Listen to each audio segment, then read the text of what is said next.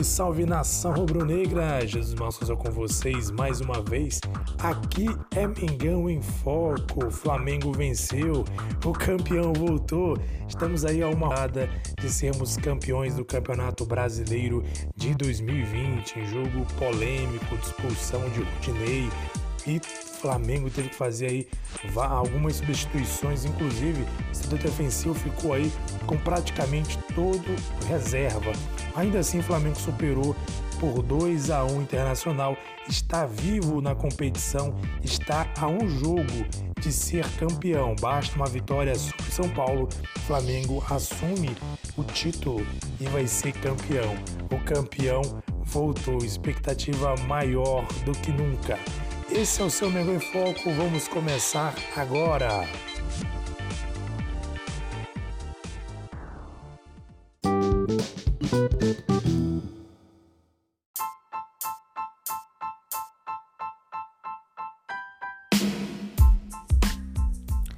Antes de qualquer coisa, eu quero primeiramente aqui pedir que você você que acompanha nosso podcast, favorite podcast na sua plataforma preferida, seja Spotify, seja Anchor, seja no Applecast, qualquer plataforma que você acompanhe os nossos podcasts. Se você gosta dos nossos podcasts, favorite podcast para sempre receber informações, para sempre acompanhar. Se você está no Spotify, tem um botãozinho aí que você clica num coraçãozinho para você acompanhar os nossos podcasts e sempre estar ligado no nosso podcast. Quero inclusive agradecer os nossos seguidores que acompanham o podcast. Você acompanha a gente também pelo YouTube, inscrito no canal. Agradeço você que é inscrito no canal. Se você não é inscrito ainda, inscreva-se no canal, siga nossas redes sociais para fortalecer a nação, fortalecer a massa. Afinal de contas, aqui é Mengão em Foco.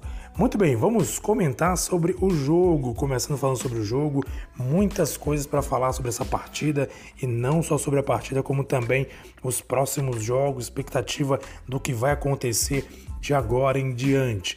Muito bem, a primeira coisa, o que acontece logo no início do jogo, Flamengo como eu acredito que foi mais do que a gente esperava. Eu esperava o Internacional muito mais retraído. Pelo contrário, o Internacional marcou alto, foi para cima, conseguiu ali, não marcou tão alto, mas conseguiu ali deixar, ficar no meio-campo, ali povoar o meio-campo, atrapalhar um pouco as jogadas do Flamengo, marcando muito bem, inclusive, em alguns momentos, logo no início da partida, principalmente, a gente via ali é, o jogador no meio-campo marcado por quatro, né? Não lembro qual foi o jogador, foi, acho que foi o Gerson.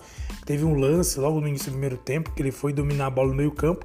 Tinha ali uns quatro jogadores do Internacional em cima dele, ou seja, o time estava marcando forte, marcando em cima, com muitos jogadores, não dando espaço e como era esperado, o time do Internacional se fechou muito bem. Porém, os contra-ataques do Internacional estavam bem efetivos. Jogadores como o, o Yuri César, não, o Yuri Alberto, perdão, o Yuri César era do, era do Flamengo, né? O Yuri Alberto o, o joga muito bem. O, o Edmil, Edenilson, Edenilson, que é um volante também no Internacional, tanto Edenilson como Yuri César e Yuri Alberto, só que chama Yuri César, Yuri Alberto, ambos esses jogadores do Grêmio, do Grêmio, do Internacional, gente, tô, tô aqui, é só empolgação, só felicidade, porque o Mengão venceu. E só lembrando do jogo aqui, dá aquela, aquele frio na barriga. Então, Yuri Alberto e Edenilson, né, dos jogadores importantes, fora o Patrick, também que é um jogador importante para o Internacional, estavam jogando muito bem ali no contra-ataque, na velocidade, no toque de bola e criavam ali é, situações que poderiam complicar o setor defensivo do Flamengo. Inclusive, em uma dessas situações, logo aos 10 minutos, uma bola foi é, enfiada na área e o Yuri Alberto dominou para chutar e o Gustavo Henrique puxou a camisa do Yuri Alberto. Quando ele puxou a camisa dele, o juiz é, prontamente sinalizou ali o pênalti, né? Pênalti claríssimo do Gustavo Henrique em cima do Yuri Alberto, não teve que discutir. O Edenilson marcou, bateu muito bem o pênalti, bateu no ângulo, sem chances para o goleirão Hugo Souza, sem chances para o nosso goleirão Hugo Souza. É, nação, quero falar aqui, abrir um parêntese sobre o Gustavo Henrique. Logo que ele cometeu o pênalti, obviamente a torcida começou a chatear, xingar nas redes sociais, dizer que não podia confiar no, no zagueiro do Flamengo. Eu também não vou, não vou negar que eu também fiquei muito é, chateado, né? Fiquei muito É, assim, eu até tinha feito um podcast, um vídeo falando que eu acreditava que poderia ser oportunidade da redenção do Gustavo Henrique. Mas, nesse momento ele cometeu o pênalti. Mas eu quero aqui abrir um parêntese. Nação, vamos ser honestos, vamos ser sinceros. O pênalti foi algo isolado no jogo, claro. Se o Flamengo tivesse derrotado por conta desse pênalti, provavelmente, e não sem razão, a gente atribuiria a culpa ou o resultado a, essa, a esse pênalti bobo que cometeu aí o Gustavo Henrique em cima do zagueiro, do atacante Yuri Alberto, meio campo do jogador do Inter Yuri Alberto. A gente com certeza estaria aqui massacrando o Gustavo Henrique e dizendo que o Flamengo perdeu a oportunidade de vencer, oportunidade do título por conta de uma falha do Gustavo Henrique. De fato, a gente não, eu não vou isentar, não vou aqui passar pano na falha dele. Foi falha, ele puxou ali o Yuri Alberto, pênalti, não tem o que discutir e realmente o Gustavo Henrique cometeu erro. Mas para sermos justos com o Gustavo Henrique, claro, não passando pano, tá? Mas se você analisar o restante do jogo, Gustavo Henrique foi muito bem. Foi um pênalti, foi algo isolado, mas durante toda a partida ele fez cortes, se postou bem na defesa, ajudou bem no setor defensivo. Inclusive, como nós vamos falar mais adiante, quando o, o quando o Rodrigo Caio saiu por conta ali de uma situação que ele sentiu, teve que ser substituído pelo Natan e também ali o Isa também saiu, ou seja, a zaga do Flamengo praticamente ficou toda reserva. O Gustavo Henrique se deu muito bem. O Gustavo Henrique estava muito bem. Eu, eu, gostei, inclusive, aí da atuação do Gustavo Henrique. É, muito seguro, muito tranquilo, assim, apesar do pênalti né, cometido, foi realmente um vacilo, uma bobeira, no geral, eu acredito, não, tô, não vou massacrar o Gustavo Henrique, porque eu acredito que ao decorrer da partida ele jogou bem. Foi só mesmo uma situação isolada, cometeu o pênalti ali, mas o resto da partida ele se comportou muito bem, inclusive aí conseguiu é, ajudar no setor defensivo. Vamos continuando. Aos 28 minutos né, do, do primeiro tempo ainda, numa jogada do Bruno Henrique, o Felipe Luiz toca a bola para o Bruno Henrique ali pela esquerda, ele vai para a linha de fundo, o Rodinei erra o bote, ele cruza a bola para o meio da área e quem está no meio da área ali, Arrascaeta, toca no cantinho de primeira para marcar o gol de empate. Não estava bem ali no meio da grande área, estava ali próximo da marca de pênalti, pouco mais ali para o lado esquerdo. Recebeu livre-livre, só rolou no canto do goleiro Lomba, que não teve chance. A bola foi muito no canto, o Lomba estava em um, um, uma, tava em um pau da trave, ele chutou de primeira no outro pau e aí o Flamengo empata o jogo para a explosão da massa, explosão da galera. E aí no segundo tempo o que acontece? Acontece no início do segundo tempo logo uma expulsão. O Rodinei ele acaba é, chegando no, no, lance em cima do Felipe Luiz, em que ele pisa o tornozelo do Felipe Luiz. E aí tem uma polêmica envolvendo. Por que tem essa polêmica? Porque há quem diga que o lance foi para amarelo. Porém, o VAR chamou o Klaus, o Rafael Klaus, que era o árbitro da partida, e o Klaus, a partir da imagem, achou que seria lance para vermelho. E isso está repercutindo na internet. Obviamente, muitos, é, principalmente aqueles que são contra o Flamengo, que são aí anti-flamenguistas e até mesmo o próprio Internacional, que perdeu o jogo, questiona o fato do Klaus ter marcado um, a falta e dado vermelho para o Rodinei. De acordo com o técnico, inclusive Abel Braga e os demais jogadores e até mesmo torcedores, de acordo com eles aí é, o critério foi errado, porque o Rodinei foi um acidente, o Rodinei acabou cometendo ali esse, essa falta e sendo expulso. E dessa maneira é, existe aquela discussão. Isso é critério. E a gente viu em, em, alguns jogos, por exemplo, do Flamengo, a gente viu jogos aí, como por exemplo, quando o, eu lembro muito bem, quando o Rodrigo Caio voltou de contusão, jogando ali contra o time o time para Libertadores contra o Racing, ele chegou de uma maneira imprudente e foi expulso. Ou seja, pode ter sido sem querer que ele chegou naquele lance, naquele jogo, mas foi um lance perigoso, foi um lance imprudente, foi um lance que poderia ter provocado uma, ali algo mais sério no adversário. Porque nem sempre um lance imprudente é um lance que realmente nem sempre alguém é expulso porque é, é maldoso, às vezes é imprudência mesmo. Porque nesse caso aí pareceu que foi mais imprudência do que maldade.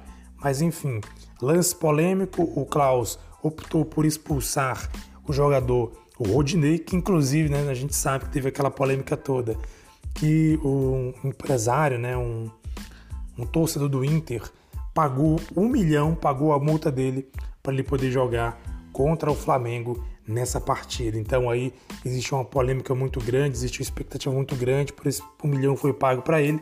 Ele cometeu essa falta logo no início foi expulso e o Flamengo permaneceu até o final do jogo com um jogador a mais. E com isso, aos 17 minutos, o Gabigol, ele, olha, uma jogada bonita, a Rascaeta arrasou com o jogo ontem. A Rascaeta fez uma enfiada sensacional no meio da defesa do Inter, deixando ali o Gabigol na cara do gol para marcar mais um no jogo e mais um também na sua carreira, né, na sua é, na sua trajetória, marcando aí, se eu não estou enganado, o gol de número 70, não estou lembrado, acho que é 70. Aí no campeonato, em campeonatos brasileiros aí, perseguindo a marca histórica, o Gabigol, né? Olha, gente, o Gabigol tá jogando é sensacional. E vou dizer uma coisa, eu acredito, na minha percepção, ele melhorou bastante a questão da pontaria. Eu tenho falado sobre a pontaria do Gabigol, mas ele melhorou bastante. Logo, é, o Flamengo, com esse resultado, né, o Pedro, inclusive, entrou também no segundo tempo e acabou é, tendo dois gols anulados. Dois gols anulados, Pedro entrou bem, ligado no jogo, marcou dois gols, porém os dois gols foram anulados, um por impedimento e o outro por uma interpretação do Klaus, que foi uma falta no lance. Também um lance discutível, mas na minha opinião, eu creio que foi falta mesmo. Ele utilizou o braço ali na disputa com o jogador do, do Internacional. Eu acredito que ali sim pode se discutir que foi uma falta. Eu não reclamaria tanto por esse lance. Com essa vitória, o Flamengo chega a 71 pontos e pela primeira vez no Campeonato Brasileiro consegue assumir a ponta, consegue assumir a liderança. E o Internacional tem 79, 69 pontos, ou seja, dois pontos a menos. Com isso, a configuração fica da seguinte maneira: olha só como fica a, a, a configuração para o, a última rodada que vai ser na quinta-feira, na próxima quinta-feira. Olha só, o Flamengo precisa vencer o São Paulo para não depender de resultado algum do Internacional.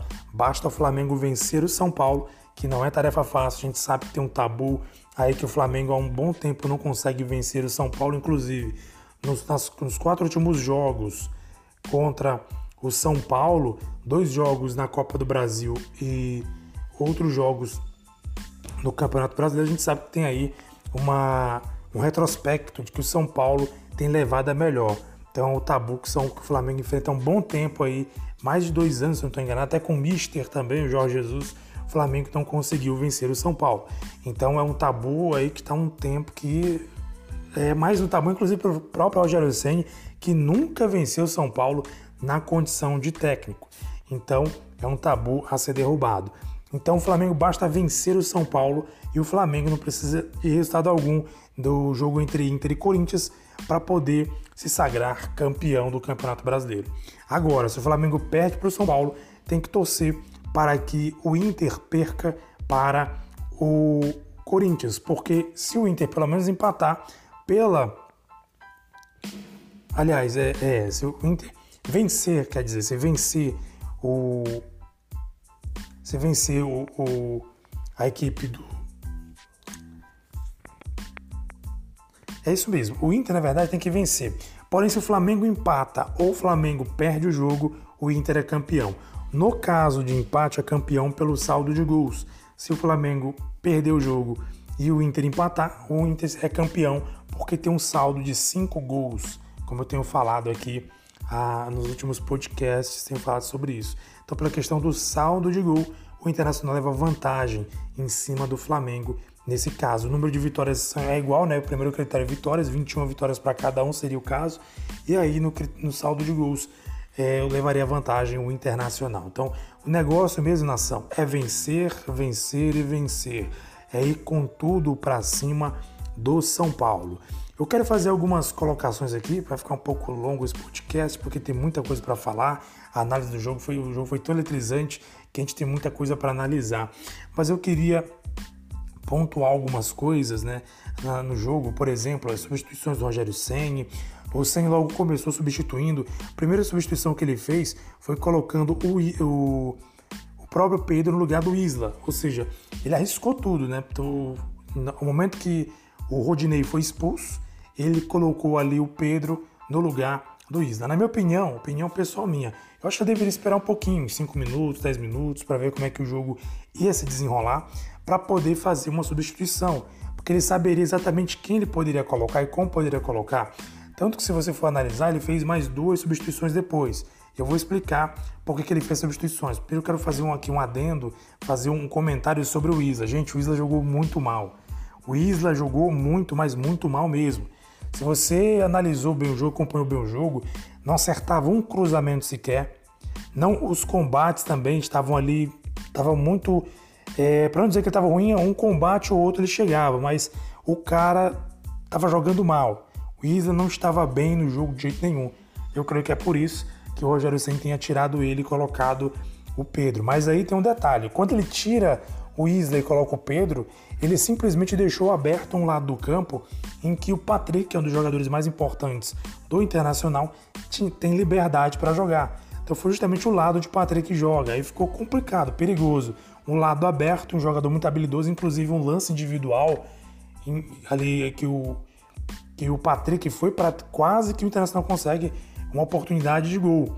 O Patrick saiu driblando todo mundo, e conseguiu rolar a bola para dentro da área, não lembro qual foi o jogador do Inter que recebeu, chutou e para sorte do Flamengo, o, o nosso lateral esquerdo, Felipe Luiz, estava na frente do jogador e conseguiu interceptar o chute. Na verdade, chutou, chutou em cima do corpo ali do Felipe, Felipe Luiz e a bola foi para escanteio. Mas foi um lance perigosíssimo que o Inter poderia ter marcado. Então, por quê? Porque estava aberto ali o setor do lado direito. E aí ele tira o Isla e coloca o Pedro. Aí ficou meio complicado.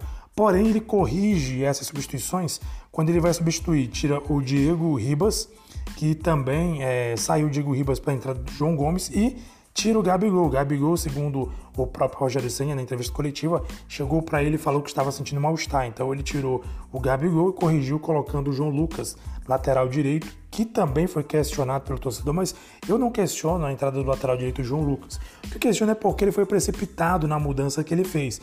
Mas o João Lucas era o correto a fazer e ele mesmo justificou, após o jogo, na entrevista coletiva, de que o João Lucas entrou porque é um jogador mais forte na marcação. De fato, o João Lucas ele é muito mais forte na marcação. Mateuzinho é um ótimo jogador, é um ótimo jogador no setor de ataque ali, com ponta direita. Mas para marcação era o João Lucas mesmo. Naquele momento, o Flamengo precisava reforçar a marcação naquele setor do campo que tinha o Patrick ali muito perigoso indo para cima, indo para cima aí do Flamengo. Rodrigo Caio também ele acabou sendo substituído. No lance de dividida, ele acabou sentindo, inclusive, a preocupação para o Flamengo. O Rodrigo Caio sai é, lesionado, sai é, com preocupações. Como sempre, o Rodrigo Caio traz preocupações porque tem se lesionado bastante nos últimos, nos últimos meses. E é uma preocupação a mais aí para o Flamengo. E de acordo aí com o próprio Rogério Senna durante a entrevista coletiva, vai ser feita uma reavaliação, tanto no, no Gabigol, que sentiu mal-estar, como também do Rodrigo Caio, que saiu lesionado, e também o Diego Ribas parece que saiu aí com algum desgaste, né, algum desgaste, sentiu alguma coisa no posterior e também vai ser reavaliado nesta segunda-feira. Hoje vai ter uma reavaliação e aí a partir da, da avaliação o departamento médico vai poder dizer o que aconteceu, como, como é que qual a previsão e realmente e também o próprio Arão, inclusive. Teve uma pergunta sobre o, a dupla de zaga, porque o Rodrigo Caio saiu aparentemente machucado. O Ilharão teve uma lesão, uma fratura aí no seu dedo do pé. Inclusive até foi comentado pelo Rogério Senna que o Arão queria jogar, tomou remédios, tentou fazer testes ali, mas não foi possível porque realmente estava incomodando, não dava para jogar. Ou seja, veja só, o Arão queria, inclusive, no sacrifício. Né? E tem gente que critica o Arão ainda, tem gente que critica o Arão. Gente, eu, eu gosto muito do Arão. Eu acho um cara raçudo, um cara que realmente é um cara que honra o manto. Então o Arão, ele queria jogar, porém não teve condições. E o Rogério Ceni na própria entrevista coletiva, ele falou que eles vão passar por uma reavaliação, tanto o Arão quanto o Rodrigo Caio, para ver se é possível eles jogarem o jogo contra o São Paulo. Então, o Rogério Ceni espera contar com Ilharão e Rodrigo Caio para o próximo jogo com o São Paulo. Mas pelo menos tem que ter pelo menos o, o Arão, um dos dois recuperados, porque a gente ficar sem um dos dois vai complicar. Porque o Natan, se você percebeu ontem, o Natan entrou assim, entrou. Não vou dizer que ele entrou mal, mas entrou um pouco nervoso, né? Cometeu ali uma falta, levou o cartão amarelo, veio estabanado, enfim. Eu acho natural também, porque o garoto é jovem, o jogo é decisivo, importante, vai, valia aí é o Flamengo permanecer, ultrapassar, assumir a liderança e ficar aí a um jogo de ser campeão. Então, realmente tem que levar em conta que é um jogo nervoso, um jogo tenso, um jogo complicado. Mas ele entrou meio que, gente percebe que ele entrou meio que nervoso ali, certo? Mas, caso não seja possível, acredito aí o Arão e o Rodrigo Caio para o jogo contra o São Paulo na próxima quinta-feira no Morumbi, Natan e o Rodrigo e Gustavo Henrique provavelmente serão os zagueiros que serão é, escalados para essa partida final aí contra o São Paulo. Então, nação, é, eu quero comentar aqui, só para finalizar esse podcast, as substituições, como eu falei, foi estabanada aí do. Eu acho que foi o Rogério Ceni foi um pouco precipitado, ele deveria se mudar, deveria, mas eu acho que não deveria ter tirado o Isley e colocado o Pedro, minha opinião, porque ele deixou fragilizado o setor que poderia é, o jogo foi bom, o, o Flamengo conseguiu vencer, conseguiu, mas ele poderia ter provocado ali um lance em que o Patrick viesse pela, pela direita do Flamengo ali, bagunçasse, fizesse um gol. Aí hoje nosso comentário seria outro, que o Rogério Ceni fez besteira, tirou um jogador de marcação e colocou ali um atacante e deixou descoberto um lado do campo. Enfim, mas ainda bem que deu tudo certo. Estamos aqui para comemorar, estamos aqui para festejar porque o Flamengo está apenas a um jogo de ser campeão do Campeonato Brasileiro 2020, que vem o São Paulo. Agora tem um tabu aí contra o São Paulo que não é brincadeira, hein? Um tabu de pelo menos dois anos o Flamengo não vence São Paulo. Jogo difícil no Morumbi. Hoje o São Paulo, inclusive, enfrenta o Botafogo. A expectativa é de que o São Paulo vença o Botafogo e consiga garantir uma vaga na Libertadores. Isso aí, de alguma maneira, melhora para o Flamengo, porque alivia a pressão para cima do São Paulo, que já vai para o último jogo sem pretensões alguma. Não que o jogo vai ser fácil, mas o jogo fica melhor quando o adversário não tem outra pretensão, senão finalizar ali o, a, o, seu jogo. Falando de São Paulo, algo curioso aqui para finalizar o podcast, lembrei que eu vi ontem à noite ainda, após o jogo do Flamengo Internacional, o empresário lá que patrocinou um milhão do Rodinei falou que iria, que vai investir no São Paulo, que vai propor uma bonificação aos jogadores do São Paulo para que eles vençam o Flamengo. Olha só a situação, nação. Ele realmente está disposto, ele quer que o time dele vença mesmo. Ele propôs pagar valores ali para o São Paulo, para o São Paulo conseguir barrar, conseguir vencer o Flamengo. Olha só que ponto esse torcedor chegou, a que situação chegou, né? Curioso isso, é, no mínimo assim, hilário a gente ver a situação dessa, mas vale tudo, né? Ele quer ver o time dele campeão e ele está disposto a investir para isso. Agora, nação, expectativa grande, aquele frio na barriga, porque o último jogo é um jogo decisivo. O Flamengo precisa vencer. Eu não contaria com a derrota do, do Internacional para o Corinthians, muito menos o empate. Eu conto com a vitória do Mengão para se garantir, né? até porque também o empate com o Inter seria ruim para o Flamengo. Aliás, é, um empate seria ruim. O empate seria ruim, poderia complicar a vida do Mengão se o Flamengo perdesse, né? Aliás, um empate desde que o Flamengo, é, um empate, o Inter precisa vencer realmente o Corinthians, né? Um empate seria até bom para o Flamengo, mas eu não contaria muito com esse resultado não. Eu contaria mesmo com, o, a, com a técnica, a força, a raça e o Flamengo vai para esse último jogo aí com grandes expectativas de ser campeão do Campeonato Brasileiro 2020. Nação, que jogão, hein? E aqui nosso podcast, nós vamos encerrar nosso podcast por aqui mais uma vez. Eu quero agradecer você que acompanha sempre os nossos podcasts, nossos comentários e pedir que você favorite o podcast, se acompanha a gente pelo YouTube, inscreva-se no canal, se acompanha pelo Facebook, siga a gente nas redes sociais. Vou deixar as plataformas na descrição para você acompanhar e seguir nas redes sociais. Muito obrigado, Jesus Massouza. Se despede por aqui. Nação, fica de olho, hein? Eu creio que até quarta-feira nós vamos ter mais podcast. Véspera de jogo. Quinta-feira tem jogo Flamengo e é, São Paulo, vamos trazer aí durante essa semana até quarta-feira aí a expectativa do que a gente espera para, os, para o próximo jogo, jogo decisivo. Aí sim, aí é final, hein? Flamengo e São Paulo. O Flamengo pode ser campeão na próxima quinta-feira. Vale a torcida, vale a fé, vale a raça. Flamengo vai para cima com tudo do São Paulo para ser campeão do Campeonato Brasileiro 2020. Salve, salve nação! Aqui é Mengão em Foco.